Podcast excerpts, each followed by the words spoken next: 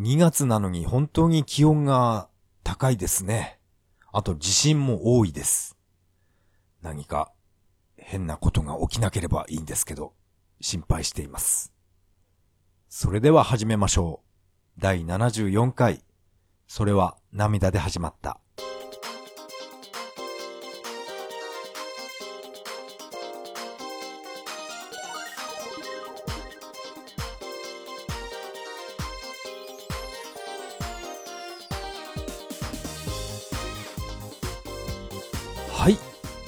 改めましてこんばんは。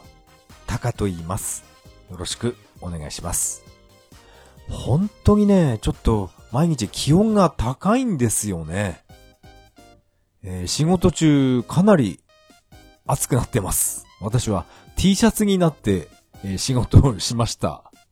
うーん、これはね、どういうことなんでしょう。あと地震も多いですよね。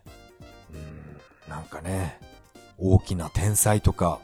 そういうのが起きる前触れなんじゃないかっていう、そういうネットの記事もちらっと見たので、なんか、なんか嫌ですね。変なことが起きなければいいんですけどね。そして今回の本編なんですけど、今回はですね、最近私はやたらと実機のメガドライブばかりプレイしてます。その理由はですね、あの、ゲームレコーダーこれを買ったんですね。このゲームレコーダーについて今回はお話ししようと思います。それでは本編の方よろしくお願いします。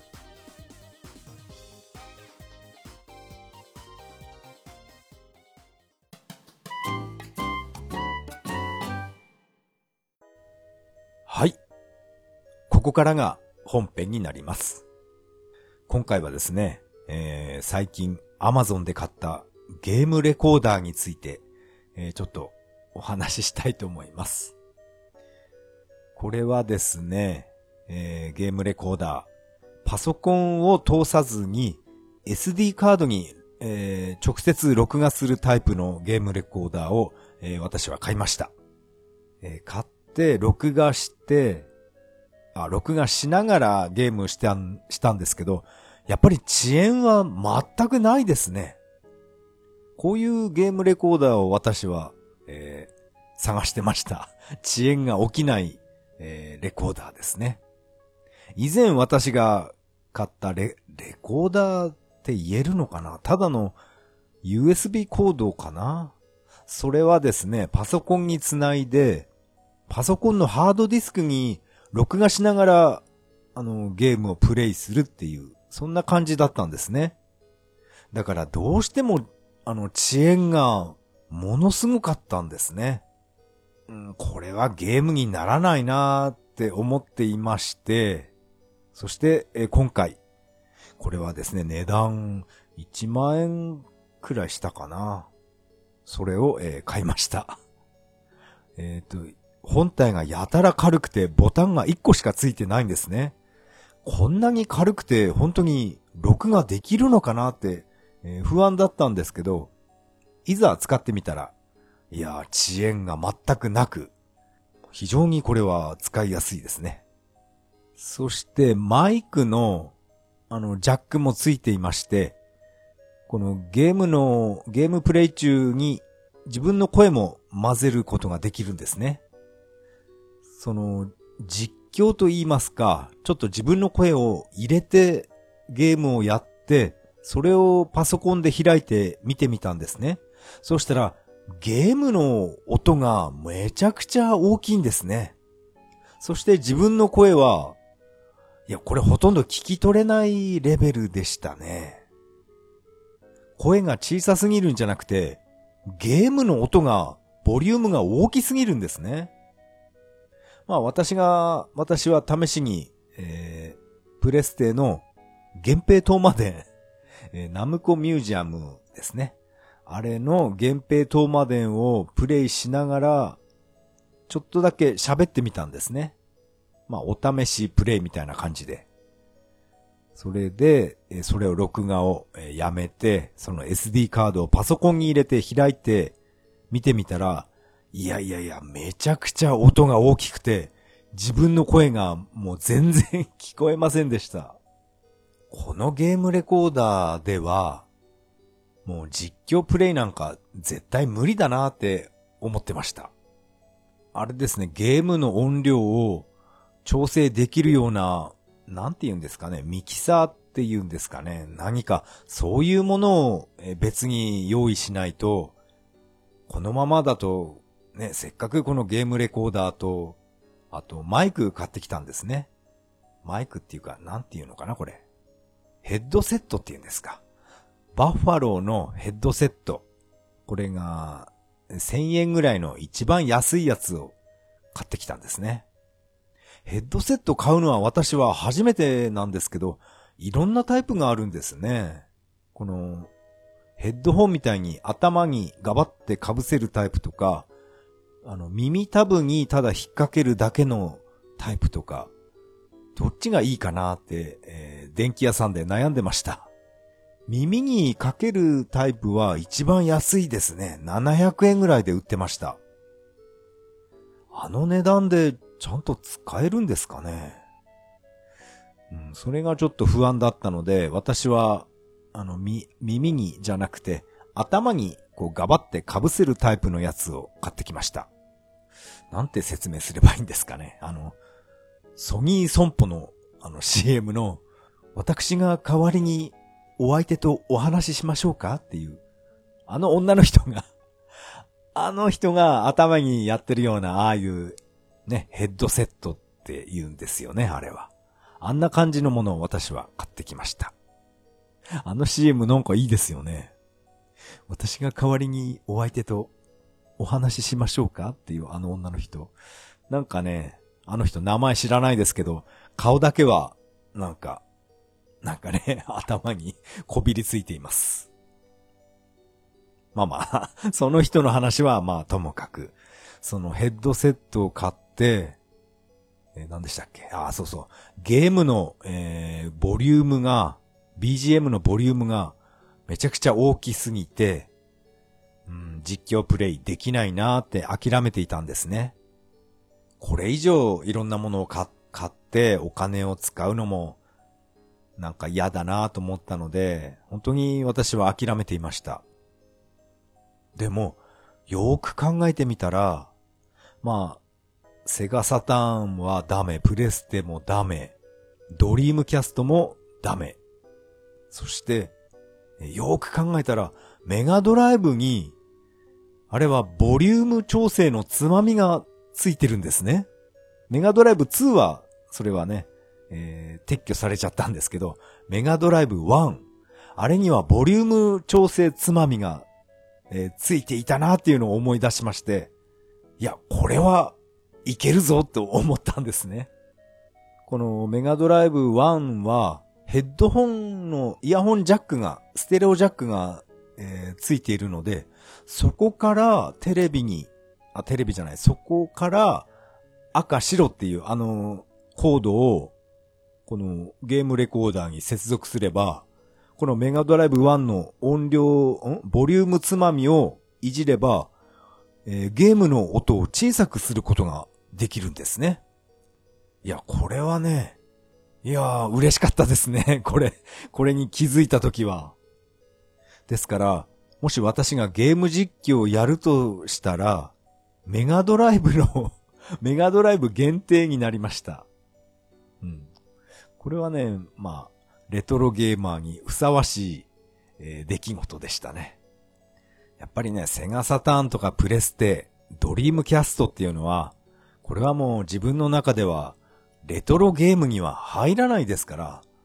もうついこの間のハードに私はそう思ってます。ドリームキャストなんてもうね、去年発売されたんじゃないかなっていう。まあそれはちょっと言い過ぎですけど、そんな感じのハードに思えるんですね。ですから、レトロゲームといえば、メガドライブですね。あ、そっか。でも、メガドライブにメガアダプターをくっつけてあげれば、えっ、と、セガマーク3のゲームなんかも、まあ、これも、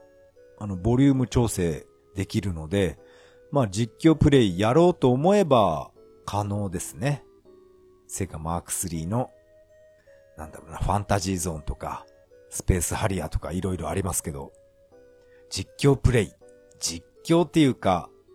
なんかね、このスペースハリアーの思い出なんかを、えー、だらだら喋りながら、えー、スペースハリアーをプレイする動画っていうのも、そういうのも、うん、YouTube に上げたら、上げたらっていうか YouTube に上げておくっていうのもいいかなって思いました。ほとんどね、この私の YouTube は思い出置き場みたいな感じで私は使ってるので、うん、実況プレイは、うん、やらないかな。思い出ですね。マーク3のスペースハリアとか、あとマーク3のダブルドラゴンの、うん、ダブルドラゴン私大好きなんで、ダブルドラゴンの思い出なんかをブツブツ語りながら、そうですね、30分とか1時間とか、そういったプレイ動画を収録するのも、うん、いいかなって思いました。このメガドライブにメガアダプタアダプターを装着させて、えっ、ー、と、SG1000 のソフトも遊べることは遊べるんですけど、まあこれ以前ももう 何度も言ってますけど、あの、色がおかしくなるんですね。まあこれはメガドライブじゃなくて、セガマーク3。セガマーク3に SG1000 のソフトを、えー、立ち上げると、色が、全体的に色がなんか、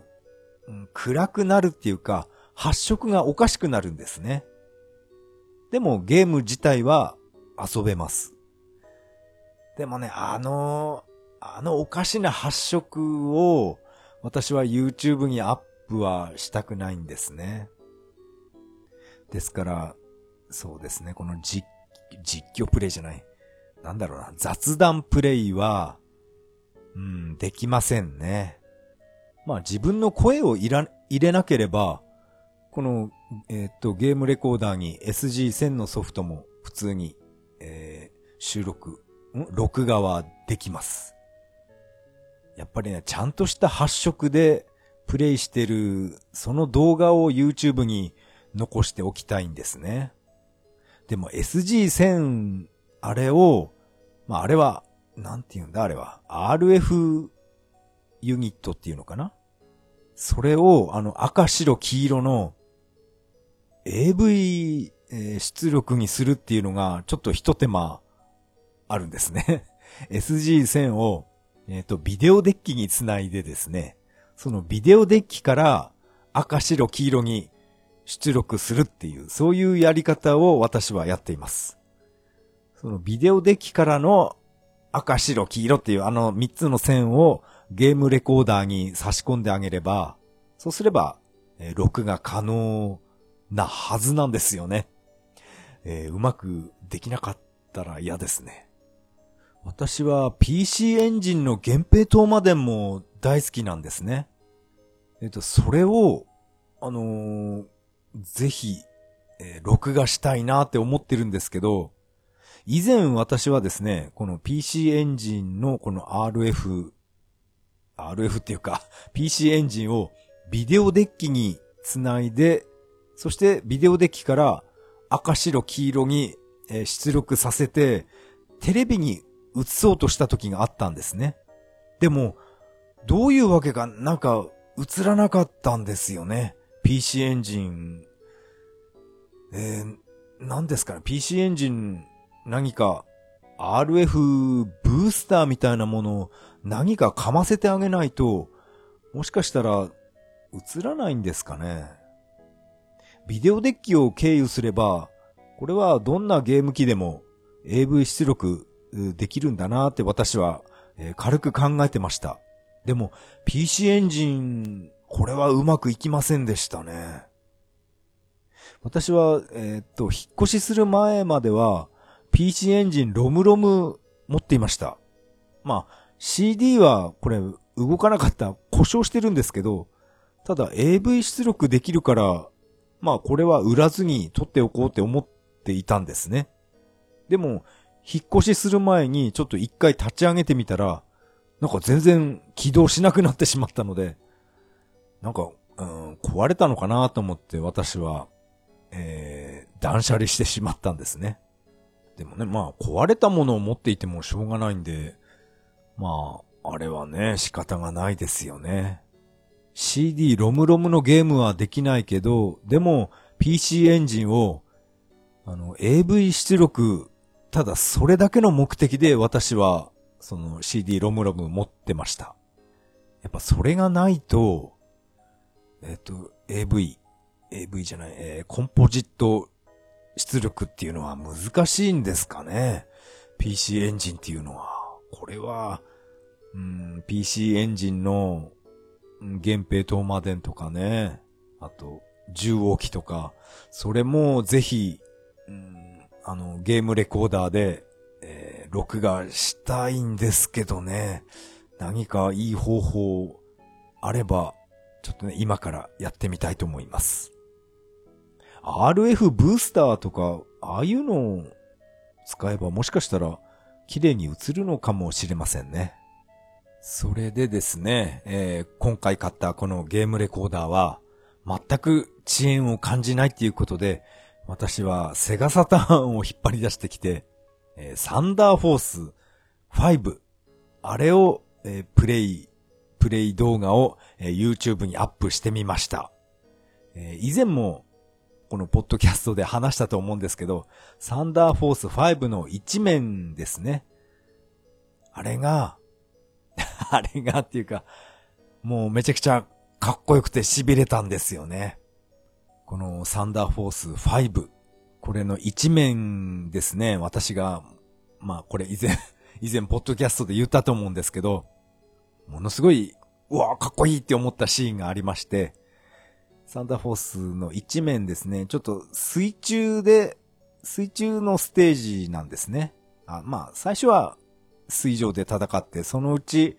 えー、水の中に潜って、えー、戦闘シーンがありまして、そして、この水中から水面にバシャって上がってきた時に、この戦闘機のバーニアがバシュって吹き出るんですね。ただその一瞬だけなんですけど、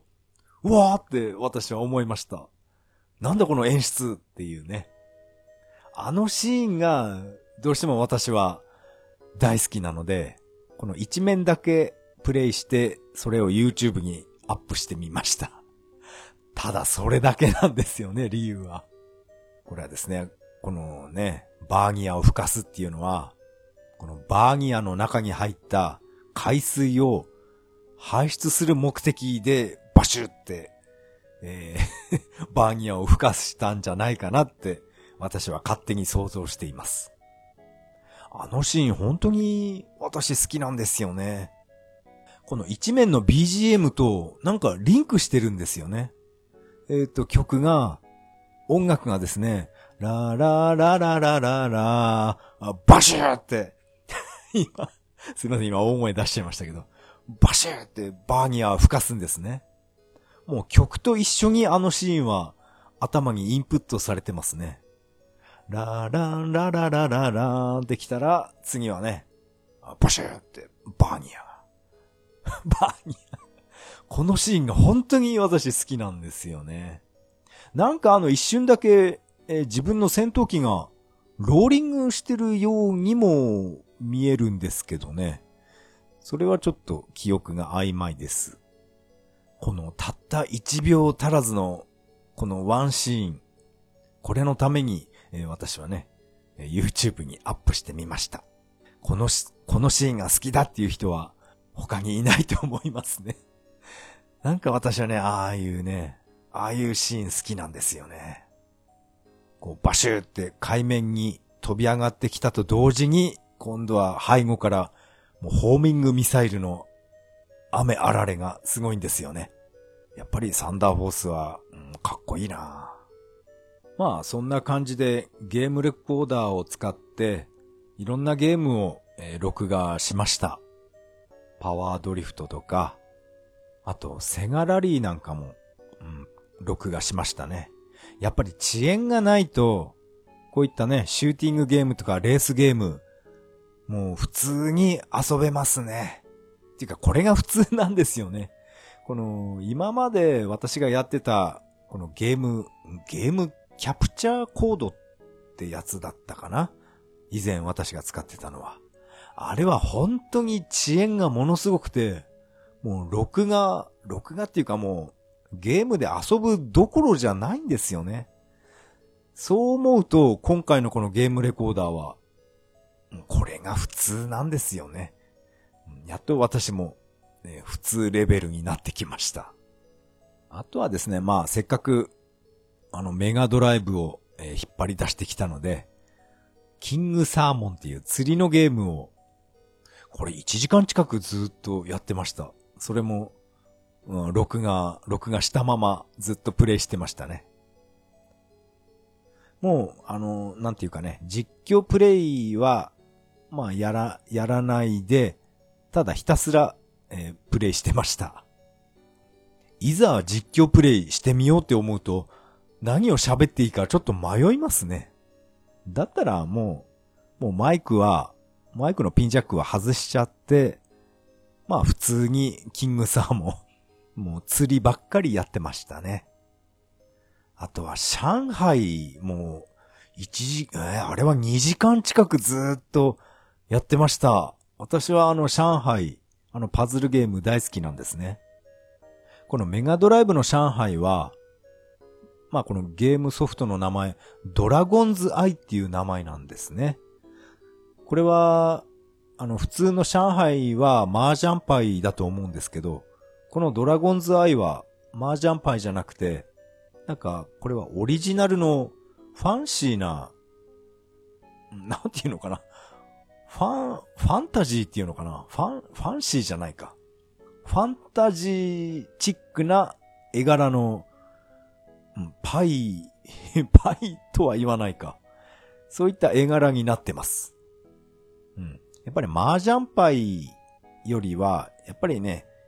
違う絵柄の方がなんか遊びやすいんですね。それも2時間近くずっと録画してました。まあ多分これは、うん、YouTube にアップしないと思いますけどね。こんなね、人がやってる上海を見て何も面白くないですよね。あとは何プレイしたかな。やっぱり、うん、遅延がないっていうのがすごい嬉しかったので、シューティングばっかり私はプレイ、録画してましたね。究極タイガー、あと、達人とか、エアロブラスターズなんかも、なんか久しぶりに、うん、シューティングばっかり一人で遊んでました。達人はやっぱり今やっても難しいですね。えー、っと、私は、えー、っと、あれは ?3 面ぐらい、そのくらいで、えー、ゲームオーバーになってしまいました。達人。うん、これ懐かしいなーって思いながら、うん、やってましたね。あと、究極タイガーも。メガドライブ版の究極タイガーってすごい、なんか評判悪いんですよね。でも私は、うん、私結構好きですけどね、メガドライブ版。あ、究極タイガーは PC エンジン版がやたら出来が良かったかな。でもね、この、うん、PC エンジンはゲームレコーダーに録画、なんかいい方法、ネットで探してみましょう。でも、あれなんですよね。任天堂のスイッチとか、あと、メガドラミニとか持ってるのに、なんかね、メガドライブ、実機のメガドライブやってる時が、なんかめちゃくちゃ楽しく感じるんですよね。もちろん、あの、スイッチのゼルダやってる時も、やってる時も、楽しいんですけど、この、メガドラ1、初代メガドラですね。これを立ち上げると、ぱりなんかね、一番楽しいっていうか、めちゃくちゃ楽しいんですよね。思い出補正ってやつが入ってるんですかね。本当にね、このメガドライブ高校生の時買って、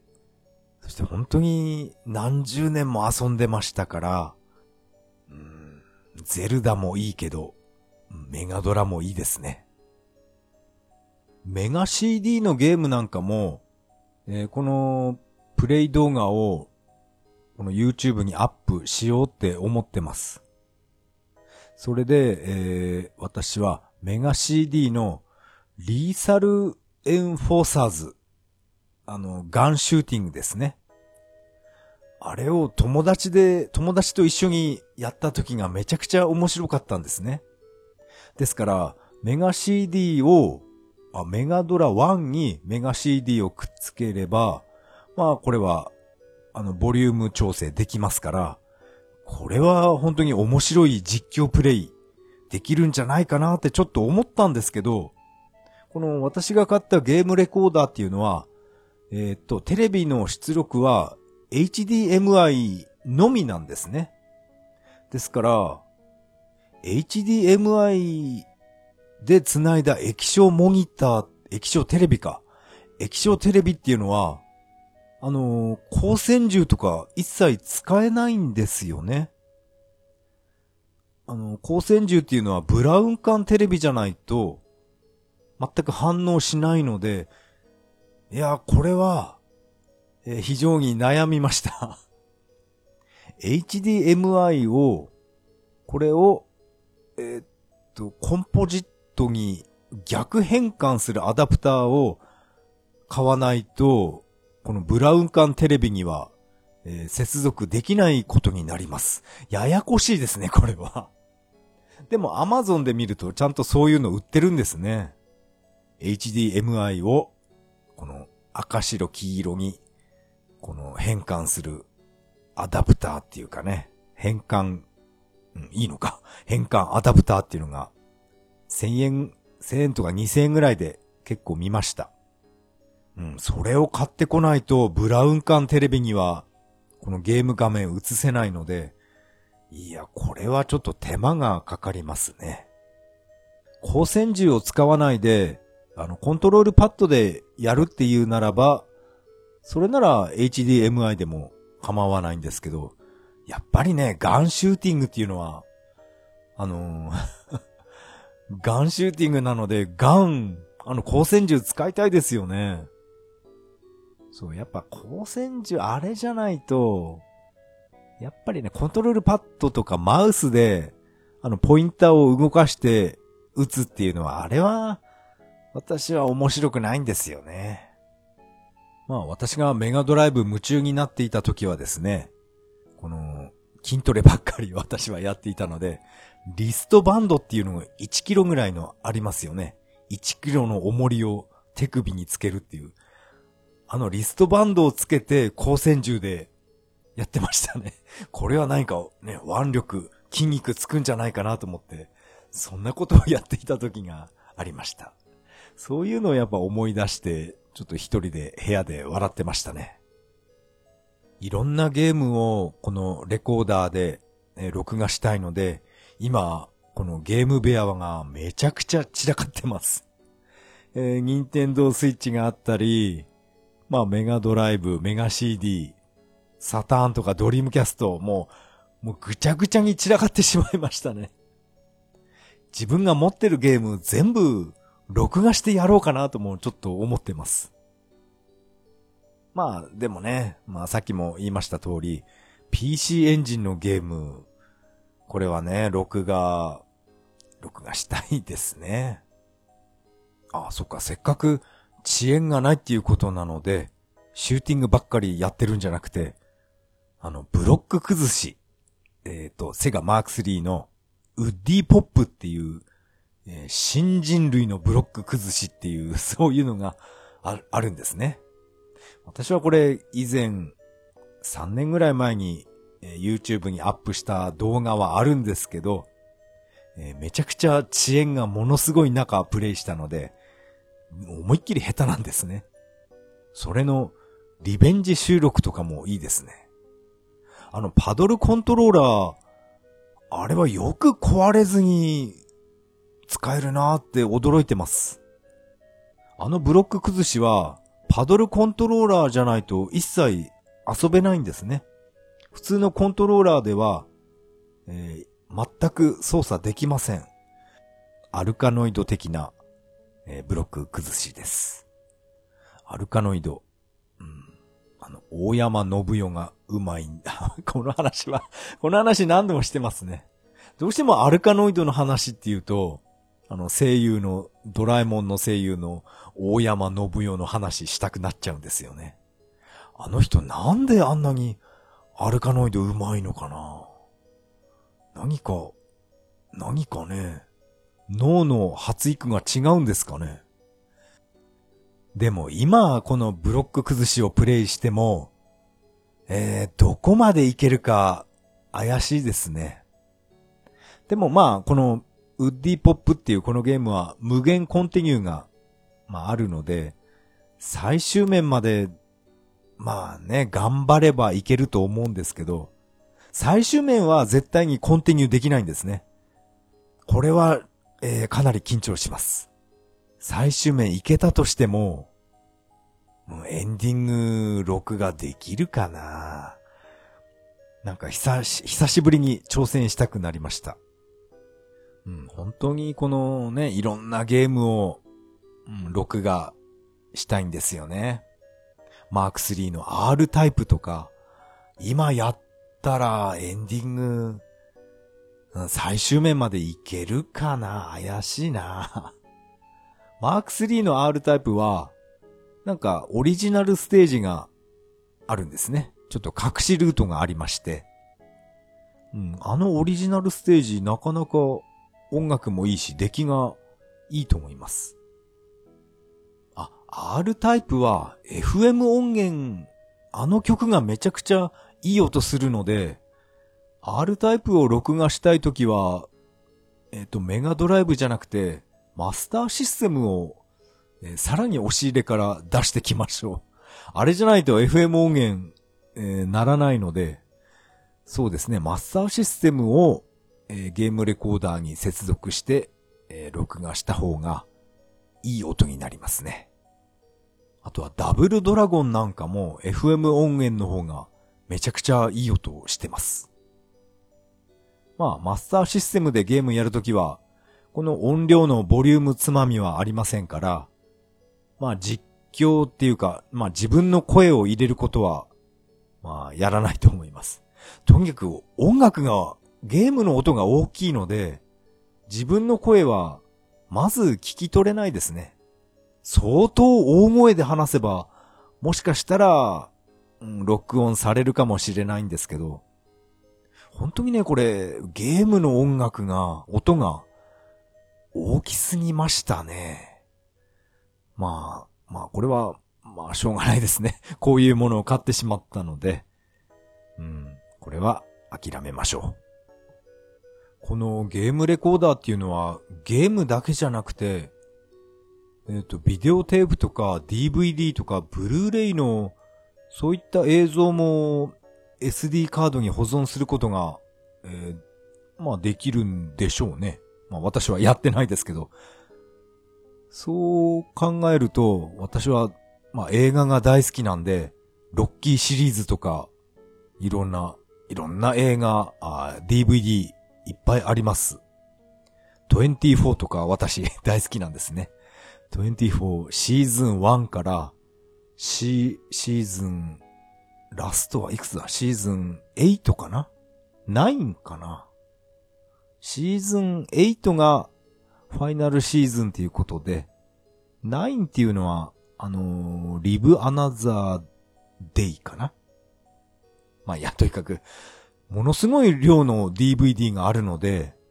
それを SD カードに1枚ぐらいにまとめるっていうことも、まあできるんでしょうね。うん、でも、コンパクトになるのはいいんですけど、どうなんだろうな。映像がかなり劣化されたりするのかな。だったら DVD のまま持ってるっていうのも、そっちの方がなんか安心ですね。まあ気分によっては、その映画を英語で、えー、見てみたり、英語で、音声は英語で、あと字幕の日本語をつけてみたりとか、そういった見方もできますから、SD カードに保存する場合は、そういったのは無理ですよね。どれか一種類だけですよね。だったら DVD のままの方が、まあいいのかな。まあ場所を取るんですけどね、DVD は。特に24が、これが、ものすごい場所取ってますね、クローゼットの。あとは、私はね、ロッキーとか、スタローンとシュワちゃんの映画ばっかりなんですけどね。あ、でもあの、マッドマックス、あれ面白いんだよな。まあ、まあ映画の話はいいでしょう。あの、マッドマックスね。怒りのデスロードがめちゃくちゃ面白いんですよね。ま、まあ映画の話は、まあ、またの機会にしましょう。こうやってゲームレコーダーにいろんなゲームを録画したくて、えー、クロ、クローゼットからゲーム機をガンガン部屋に出してきたんですけど、いやー、あの、自分ってこんなにゲーム持ってたんだって、改めて思いましたね。こんなにいっぱいゲーム持ってるんだから、もう買う必要ないだろうって、ちょっと思ってます。これだけ持ってて、えっ、ー、と、エンディング、エンディングまで見たソフトって何本あるんだろうって、ちょっと自問自答してました。エンディング見てないゲームの方がはるかに多いんだから、もうこれ以上ゲームは増やさなくていいよなっていう、なんかこういう考えになってますね、今のところは。えっ、と、もうじき、もうじきじゃないな、来月か。動物の森が発売されると思います。私は今まで動物の森は64から始まってもう全部買いました。でも、でもですね、来月発売される、えー、任天堂スイッチ版の動物の森。これは、これは、買う必要あるかってちょっと今自分に問いかけてますね。あれだけ好きだったんですけど、でもよく考えてみると、動物の森ってやってること基本的に一緒ですよね。果物を売ったり、海で拾った貝殻を売ってお金にして、あの、ローン返済したりとか、なんかやってること全部一緒じゃないかなって思い始めています。まあこれは別に批判するわけじゃないんですけど、やってること同じじゃねえかってちょっと思ってますね。まあ私は今でもあの 3DS のあの動物の森たまにプレイしてます。自分のね、家を大きくしたり、まあずっとそうやってね、今でも遊べていますから、まだまだ遊べるのに、ね、このスイッチ版の動物の森、買う必要が本当にあるんだろうかって、なんかね、考えるようになってしまいました。本当にね、これ、うん、友達にも まあ言われてるんですけど、なんでそんなゲーム嫌いになったのって言われている、言われたんですね、友達に。嫌いになったわけじゃなくて、もう買う必要もうないだろうって、ちょっと思ってますね。ですから、あの、プレステ4がどんなに安くなっても私は、あの、買う気はゼロでしたから、まあでも、あの、桜大戦はどうしてもやりたかったんですけど、まあこれはスイッチで、えー、出してくれることを、祈ってますけどね。ですからもうこれ以上ゲーム機、まあ、ハードは多分私は買わないと思います。買わないと思いますって言っていて、もうコロッと気が変わるかもしれないんですけど、まあ、よほどのことがない限り、ゲームハードっていうのはもう買わないと思うんですよね。もうこれ以上ゲームを増やしたくないって思ってるので、ハードは買わないかなあの、セガサターンミニとか、そういうのが出てきたらちょっと怪しいですけど、多分買わないと思うんですよね。ですから、来月発売の動物の森、私はあんまり、うん、買う、買う気にはなっていません。おそらくこのスイッチ版の動物の森は、ネット対対戦じゃなくてネットプレイできるんじゃないですかね。私は全然その辺情報を入れてないんですけど、おそらく任天堂ダイレクトでいろんなことをなんか説明したのかな。ネットプレイやりたい人は、あのー、何でしたっけスイッチの任天堂、任天堂クラブじゃなくて、なんかありますよね。一月300円ぐらい払ってネットプレイできるやつ。あれに加入してる人は、ネットプレイできるんでしょうね。加入してない人は、一人で、一人でプレイしてくださいっていう、そういう形になるんだと思います。多分そうですよね。まあ私は、まあ以前も話したと思うんですけど、ネットプレイっていうのはもう、もうお腹いっぱいなんですね。散々楽しんだので。うん。セガサターンの X バンド、あれも面白かったですし、あと Wii の動物の森とかマリオカートもネットプレイ、すごい楽しかったです。ですからもう、ネットプレイじゃなくて、やっぱりゲームは一人でマイペースにやるのが私は好きなんですよね。黙々と一人でゲームしてて、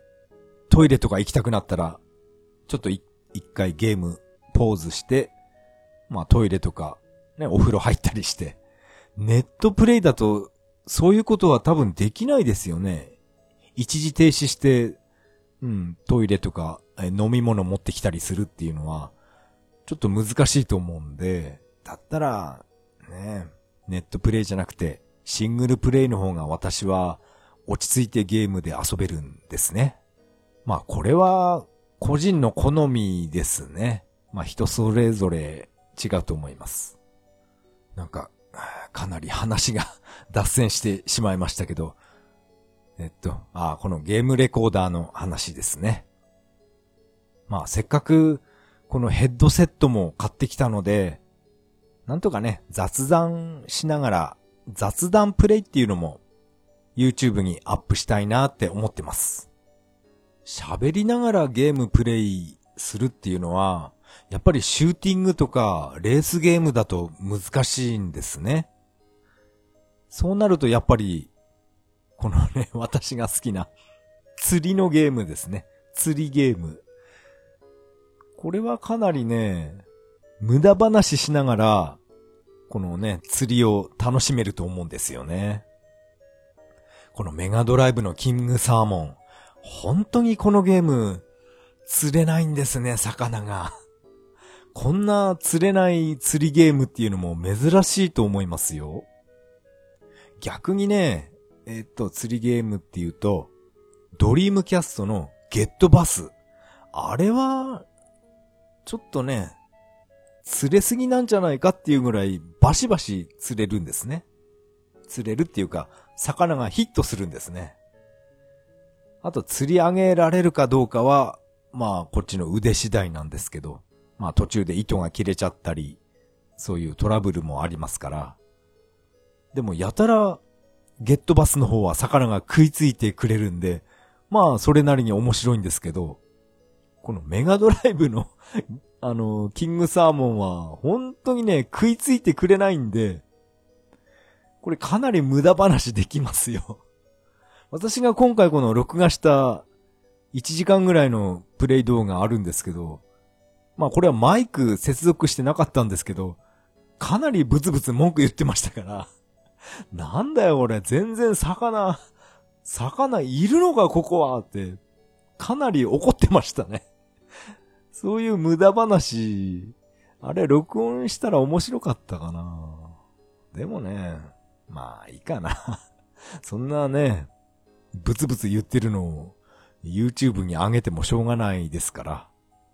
うん。やっぱり釣りゲームはね、私は個人的に、うん、好きなんですよね。今回のゲームレコーダーの話は以上になります。ありがとうございました。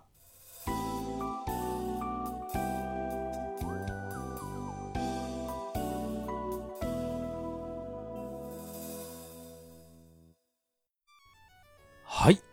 エンディングです。エンディング曲はメガドライブ版ソーサリアンからビューティフルデイになります。第74回目の配信、いかがだったでしょうか？今回はゲームレコーダーについてお話ししてみました。やっぱり遅延がないっていうのは本当にゲームが遊びやすいんですね。まあこれが普通なんでしょうね。今まで私がやっていたやり方が、これがね、ちょっとひどかっただけで、これが普通なんですよね。遅延がないっていうのが。ここでメッセージを紹介しようと思います。ツイッターのハッシュタグ、それは涙ででいただきました。ネオさん、メッセージ、えー、いつもありがとうございます。えー、タカさんに影響されて、また、プログラミングやってみようかな、えー、かっこ、元、フォートラン使い、といただきました。ネオさん、ありがとうございます。いやいやいや、ネオさん、すごいですね。プログラミング、やっていたんですね。いやー、すごいですね。私は、この、元フォートランって書いてあったので、私はこれ何のことか全然わからなかったんですね。それで、ね、ちょっと調べて検索してみたら、なんかプログラミングの、なんか一種みたいな感じで。いやー、すごいですね。プログラミングできるなんて。私はあの前回言いました通り、何一つできませんから、いやー、羨ましいな すごいですね。やっぱりこういったプログラミング技術っていうのは、うん、何年も勉強しないとダメなんですかね。私も以前は、まあ、パソコン持ってましたけど、私は本当にパソコンいじるのは好きなんですけど、まあほとんどゲームですけどね。まあ私、まあ昔は X68000 持ってましたけど、本当にゲームだけなんですね。ゲーム以外何一つできませんでしたね。まあ当時はインターネットなかったですから、あ、あったのかなとにかく源平島までばっかりやってました。そのゲーム以外、私は何一つこの68は使っていませんでしたね。他にどんなことができたのかな？あのパソコンは。うん。ダメですね。パソコンぐらいいじれないと。ダメですね。本当に。えー、ネオさん、メッセージ、ありがとうございました。メッセージは以上になります。このポッドキャストでは、皆さんからのメッセージをお待ちしています。シーサーブログの投稿フォーム、またはツイッターからハッシュタグ、それは涙でとつぶやいていただけると大変励みになります。今回はなんかいつも以上に口が回らなかった気がするんですけどね。なんででしょうね。これなんだろうな。日に日になんか滑舌悪くなってるんですね。なんだろうな。なんか脳に障害とかあるんですかね。まあ、そういうことは考えないようにしましょう。そして、えー、最後は雑談で終わりたいと思います。まあ、以前も話したと思うんですけど、えっ、とですね、今回もこのポッドキャストの収録は、私が昔使っていた古い方のノートパソコンで録音しています。収録しています。この新しいパソコンですね、まだあの、ファイルの変換の仕方が分かってないんですね。以前使っていた、あの、BGM をダウンロードしたのはいいんですけど、それをファイルの変換ですね。えっ、ー、と、なんとかファイルっていうのを MP3 ファイルに変換しないと、 Audacity で開かないっていう、確かそんな感じだったんですね。ですから、なんか時間かかりそうなので、だったらもう、ポッドキャスト収録するときは、この古い、昔使ってたノートパソコンを、これで、これで収録すればいいかなと思って、今回はまた、このノートパソコンを引っ張り出してきて収録しています。ダメですね。やっぱりファイルの変換ぐらいちゃんとできないと、せっかく買ってきた新しいノートパソコン、うん、持ち腐れになってしまい、しまいますから、これはね、ちゃんと勉強しないといけませんね。パソコン塾なんて言ってるレベルじゃ、本当にないですね、これは。これはいけませんね。えー、反省しています。こんなファイルの変換もできないようなレベルなのに、パソコンを使って、えー、副業とか、脱サラなんていうのは、夢のまた夢なのかなってちょっと、ちょっとね、弱気になってきましたね。ついこの間までかなり強気だったんですけどね。もう会社辞める、脱サラするとか、もう生きがっていたんですけど、こんなね、ファイル変換すらできない、えー こんなね、おっさんなんですよね。でもパソコンでね、パソコンカタカタ打ちながら、これで家の中で仕事できたらいいなぁなんて思ってるんですよね。まあ、あれですよね。夢を諦めたわけじゃないんで、まあこれから、うん、うん、徐々に勉強していきたいと思います。まずは、この新しいノートパソコンで、ポッドキャスト収録ができるように、その環境を作ることから始めようと思います。ダメですね。ファイル変換ぐらい本当にできないようじゃ、恥ずかしいですよね。パソコン塾なんて、もう入れる、もう門前払いされてしまいますから、これはいけませんね。ちゃんと勉強しましょう。それでは次回配信まで。さよなら。